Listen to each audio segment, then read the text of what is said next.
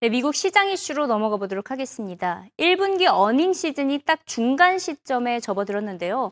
절반 이상의 기업들이 실적을 발표한 가운데 시장 예상치를 하회한 기업들이 더 많은 것으로 나타나고 있습니다. 하지만 기업들의 마진율은 사상 최고 수준을 유지하면서 valuation이 낮은 상태입니다. 즉 기업들이 마진율을 바탕으로 실적과 주가가 상승할 것이라는 전망이 쏟아지고 있습니다. Well, and there are troubles in the global economy, and Europe remains in recession, the eurozone uh, area and the peripheral eurozone area in particular. But you know, I don't look at individual companies from an earnings perspective. We look at the macro numbers. And our thesis coming into even into last year was if you look where margins are, margins are pretty much at a record high level for the economy as a whole. So we're not going to get rapid bottom line growth in earnings because really the margins, the economy couldn't expand much wider. So we were going to see slower earnings growth. I think what's driving this market, therefore, is the fact that the economy expands, and while earnings growth is modest, multiples are relatively low by historical standards compared to where interest rates are. And so it's that that really, I think, has uh, propelled the market. 네, 미국 기업들의 실적에 대해서 짚어보기 전에 우선 미국의 1분기 GDP에 대해서 짚어보도록 하겠습니다. 자, 우리나라 시장 전문가 NH농협증권의 김종수 연구위원님 모셔봤습니다. 안녕하세요. 네, 안녕하세요. 네, 미국의 1분기 GDP가 2.5%로 이 시장에서 네. 예상했던 3.2%보다 크게 낮게 나왔습니다. 어떻다고 바라보시나요? 예, 말씀하신 것처럼 일단 예상은 좀 하였는데 음. 전분기가 0.4%에 불과했습니다. 그래서 전분기보다는 역시 좀 나아졌다라고 볼 수 있습니다. 일단 이제 민간소가 좀 많이 좋아진 점이 1분기 GDP를 많이 끌어올렸고요. 또한 이제 주택 시장이 미국 좋지 않습니까? 그래서 네. 이두 가지 요인이 일단 1분기 GDP를 좀 견인했다 이렇게 볼 수 있는데 이 한편으로는 이 소비가 너무 좋다 보니까 수입이 오히려 늘어났습니다. 그러다 보니까 이 순수출 기여도죠. 수출에서 수입을 뺀 이 순수출 기여도 오히려 더 마이너스가 커지면서 음. 성장을 좀 갉아먹는 그런 요인이 됐고요. 또한 이 시키스터 영향, 그 정부 지출이 또 감소를 하면서 이 시키스터 영향으로 해서 좀 예상보다는 좀 많이 떨어지지 않았냐. 그래서 이제 이걸 좀 우리가 볼 수 있는 트렌드로 놓고 봤을 때는 이 전년 동기비 한 1.8% 성장에 그쳤습니다. 그래서 미국 잠재 성장률이 2.4% 내외인데 음. 그보다는 역시 조금 낮은 좀 완만한 아주 미약한 회복이었다. 이렇게 볼 수 있을 것 같습니다. 네, 이번에는 GDP 예상치였는데 월갈선 그나마 GDP 수정치가 또 나오잖아요. 예. 그때는 3.3%로 예. 오히려 더 좋게 내다보고 있습니다. 아, 예. 예 수정치 어떠, 어떨 예. 거라고 생각하시나요? 지금 현재 속보치는 아무래도 그 1, 2월 달 데이터만 가지고 좀 이 추측하는 경향 하는 그 관례가 있거든요. 그래서 네. 이 3월치 수치를 이제 좀 이 추측해서 하다 보니까 약간 이 오류, 그러니까 좀 수정이 되는 경향인데 현재 지금 3월 소비를 좀 감안하면 약간 민간 소비가 좀 더 올라갈 개연성이 있습니다. 음. 또 이제 다른 음, 요인들도 여러 가지 좀 이 수정될 요인이 있기 때문에 올가가 지금 이 잠, 잠정치에 대한 어떤 상향 조정은 좀 가능성이 있다. 이렇게 볼 수 있을 것 같거든요. 음. 근데 이제 중요한 것은 지금 1분기 GDP에 대한 평가가 어, 지난주 금요일 그 뉴욕 시장에서 그렇게 긍정적이지 못했거든요. 이번에 앞으로 이제 한 달 뒤에 1분기 그 GDP의 수정치가 발표되긴 하겠지만은 이게 이제 3%를 넘더라도 사실 2분기에는 이 시계수대 영향이 많이 반영되기 때문에 뭐 그렇게 시장에 미치는 영향은 크지 않을 것 같습니다. 음, 또 실적 이야기로 넘어가 보도록 하겠는데요. 방금 영상에서 전문가가 실적은 다소 부진하지만 마진율은 사상 최고라고 말을 했습니다. 네. 실적이 부진한데 어떻게 마진율이 이렇게 좋게 나올 수 있는 거죠? 아, 뭐 어떻게 보면 이건 좀 산수의 문제라고 볼 수 있는데요. 네네. 어, 통상 이제 우리가 실적하면은 이제 뭐 여러 가지 지표로 볼 수 있죠. 뭐 매출이나 영업이익, 순이익. 근데 이제 지금 미국에서는 대부분 이제 순이익으로 많이 보는 개념이 있습니다. 그래서 음. 순이익 같은 경우는 아시겠죠. 매출에서 일단 영업 비용 빼고 음. 거기서 이제 뭐 이 뭐 특별 손익 같은 걸 빼고 해서 나오는 게 이제 순이익인데 음. 통상적으로 말씀하다시피 매출이 늘어나면 순이익이 늘어나는 경향이 있습니다. 음. 그러다 보면 이제 마진도 좋아지는 경향은 있거든요. 네. 근데 우리가 이제 이런 경우를 한번 생각을 해봐야 됩니다. 이, 어, 이 마진율은 아시겠지만 순이익을 분자라고 분모에 이제 매출액 같은 개념이 많이 들어갑니다. 음. 근데 이 수학으로 보면은 이 매출액이 감소하면은 순이익이 그 변하지 않았을 때 매출액이 오히려 감소하면은 마진율은 올라갈 수가 있습니다. 음. 어, 아마 이제 앞서 나온 내용은 그분이 아닌가 생각을 합니다. 다시 말해서 이 전반적으로 경기가 좀 안 좋아지면서 매출은 좀 줄어들었거나 조금밖에 안 늘어났는데 이제 기업이 어떤 이 안 좋은 경영 상황을 반영해서 이 고용 다이어트를 한다라든가 음. 뭐 비용을 아낀다든가 이러면서 순이익을 좀 높일 수가 있거든요.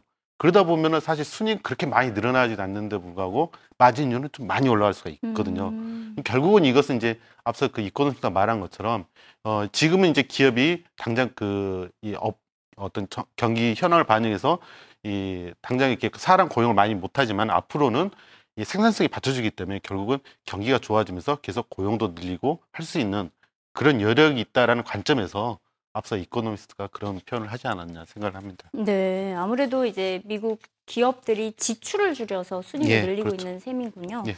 이제 1분기 earning 시즌 딱 3주가 남았습니다. 뭐 이번 예. 주도 뭐 페이스북, 마스터카드, 비자카드 예. 굵직굵직한 기업들이 실적을 내놓게 되는데 예. 이번 주 실적 어떻게 예상하시나요? 네, 이번 주 말씀하신 것처럼 페이스북 비자 카드 있고 또 뭐 제약회사죠 파이저 있고요. 또 GM 제너럴 모터스가 있더라고요. 네네. 지금 보면은 대체로 혼조세입니다. 어, 파이저라든가 어, 제너럴 모터스는 전분기보다 좀 좋아지는 음. 그런 모습인데 반면에 이 페이스북이라든가 뭐 어, 비자 카드 뭐 이런 부분은 또 좀 약간 하이를 하는 그런 상황입니다. 그래서 이번 주에도 전반적으로 미국 기업 실적은 좀 기업마다 약간 좀 이렇게 어, 좋고 나쁨이 계속 엇갈리는 좀 그런 모습이 아닌가 생각이 듭니다. 음, 이번에 유럽 이슈로 넘어가 보도록 하겠는데요. 최근 유로존의 경제 지표가 부진하게 전해지면서 유럽 중앙은행의 금리 인하 필요성이 대두되고 있습니다.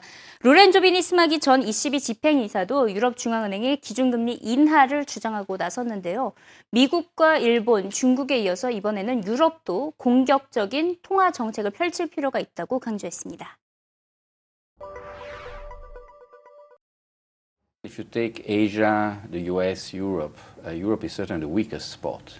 So one would expect the exchange rate of the euro to be weaker than the others, and that's not what we're seeing because we are seeing monetary policies which are very aggressive in the other parts of the world compared to Europe. So probably Europe has to react to that. Well, it, it would not be counterproductive, certainly, so I don't think it would hurt. Uh, that may be a first step for trying to align monetary conditions to what is happening in the rest of the world and what the European economy needs. Clearly, the fact that other central banks are taking further steps is a challenge for the ECB. Uh, you have to look at monetary conditions not only in terms of what is happening in Europe, but what is happening in the rest of the world, and you cannot just be the more conservative central bank uh, without taking into account uh, the rest of the world. Otherwise, the impact will be uh, on the exchange rate, and this is uh, recessionary for Europe.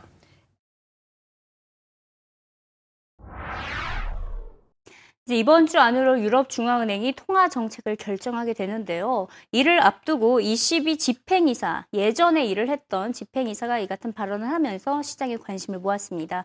아무래도 시장에서는 금리 인하에 무게를 싣고 있는 모습입니다. 동의하십니까? 예, 아무래도 이제 여건이 무르익지 않, 않았나 생각을 합니다. 뭐 말씀하신 대로 그동안 좀 ECB가 금리 인하를 그렇게 좀 적극 못했었던 것은 역시 그 유럽 중앙은행은 이 인플레이션을 상당히 좀 중요시하고 있습니다. 근데 지금까지 이 물, 소비자 물가 상승률이 계속 2%를 넘었었거든요. 물가 안정 목표를 넘다 어, 넘다 보니까는 적극적인 급락하기가 조금 어려웠던 그런 여건이 있었습니다. 근데 최근에 그 소비자 물가가 이 물가 안정 목표 범위인 2%를 지금 계속 좀 하회하고 있고요. 그다음에 뭐 말씀하신 건 최근에 좀 경제 지표들이 계속 부진합니다. 미국도 좀 좋아지다 나빠지는 모습인데 유럽도 체감 지표 조금 개선되다가 또 다시 또 좀 미끄러지는 그런 모습이라 이 유럽도 적극적인 경기 부양을 해야 된다는 그런 목소리가 좀 커지고 있고요. 때마침 이 22의 어떤 영향이 큰 독일 중앙은행 총재가 또 얼마 지난주에 그런 발언을 또 했습니다. 거기에다가 지금 아시겠지만 일본이 양적 완화를 하면서 이 상대적 유로화 가치가 올라가는 그런 좀 현상이 벌어지고 있는데 앞서 이콘스가 말한 어, 집행사가 말한 것처럼 유로도 결국 지금 경기 침체에 벗어나 있기 때문에 결국 유로화 약세를 통해서 수출 경기 회복에 도모하는 그런 역할을 해야 되거든요. 그래서 그런 정치적인 어, 전략적인 경제적인 전략적인 목적에 따라서 유로는 이제 금리 인상을 하는 게 불가피하지 않냐. 단지 뭐 음. 이번 달에 할지 다음 달에 할지 이런 시간 문제에 갇혀 있지 않냐 생각이 듭니다. 결국 유럽마저 금리 인하에 나가게 된다면 전 세계적인 경기 부양 기조가 됩니다. 예. 우리나라의 대응 전략으로는 무엇을 꼽을 수 있을까요? 네, 사실 어 제가 한 달 전인가 그런 말씀 드린 것 같은데 유로도 결국 금리 인하를 할 거라고 이야기를 드렸거든요. 네. 그래서 사실 뭐 미국 계속 양적 하나 있고 일본도 지금 양적 하나 좀 적극적으로 하고 있습니다. 유- 유럽은 상대적으로 이제 양적 완화라기보다는 이 금리 인하를 통해서 이 경기 부양 노력을 하고 있는데 결국 이, 이러한 부분은 뭐냐면 선진국의 통화를 상대적으로 가- 약세를 만들면서 이 경기 부양에 노력하는 그런 이제 정책이라 할 수 있겠습니다. 음. 근데 이거는 반대로 우리나라나 이 신흥국 국가 입장에서는 통화 강세를 유발하는 요인이 되거든요. 결국은 어, 단기적으로는 어떤 선진국 유동성 그 이 증가를 통해서 이 세계적인 경기 회복을 노력을 하겠지만은 당, 이, 어, 이면에 동시에 또 이 우리나라 같이 신흥국 통화의 약 강세를 통해서 또 수출 경기에 좀 어, 악영향을 미칠 수도 있습니다. 그래서 음. 그러한 차원에서 본다면은 결국 우리나라도 이런 그 외환 정책에 좀 대응하는 그런 정책적인 뒷받침을 해야 될 것 같고요. 사실 우리나라도 이제 이미 2010년부터 이 선불한 포지션 도입이라든가 애국인 채, 어, 채권 어, 투자 과세 부과 또 외환 건전성 부담금 등을 다 시행하고 있습니다. 이제 이 부분들을 얼마나 미시적으로 잘이 현실적인 어떤 상황에 맞게 대처하냐에 따라서 어 이제 그 관건이 날 것 같은데 과거보다는 이 과거에는 이런 이 시스템적인 노력이 없었기 때문에 사실 외환 시장에 쏠림 현상이 많았었거든요. 근데 지금은 이제 어느 정도 그런 이 노력을 하고 있, 하고 있기 때문에 과거와 같이 엔화가 좀 빠르게 강세가 되는 좀 그런 현상은 좀 피할 수 있지 않냐. 그래서 이런 정부의 어, 미시적인 어떤 그런 그 이 정책적인 노력이 계속해서 좀 이어져야 된다라고 봐야 될 것 같습니다. 네, 아무래도 경기 부양책이 양날의 칼이 될 수 있다라는 네. 말씀이셨네요. 그렇죠. 네, 오늘 말씀 감사드립니다. 예, 감사합니다.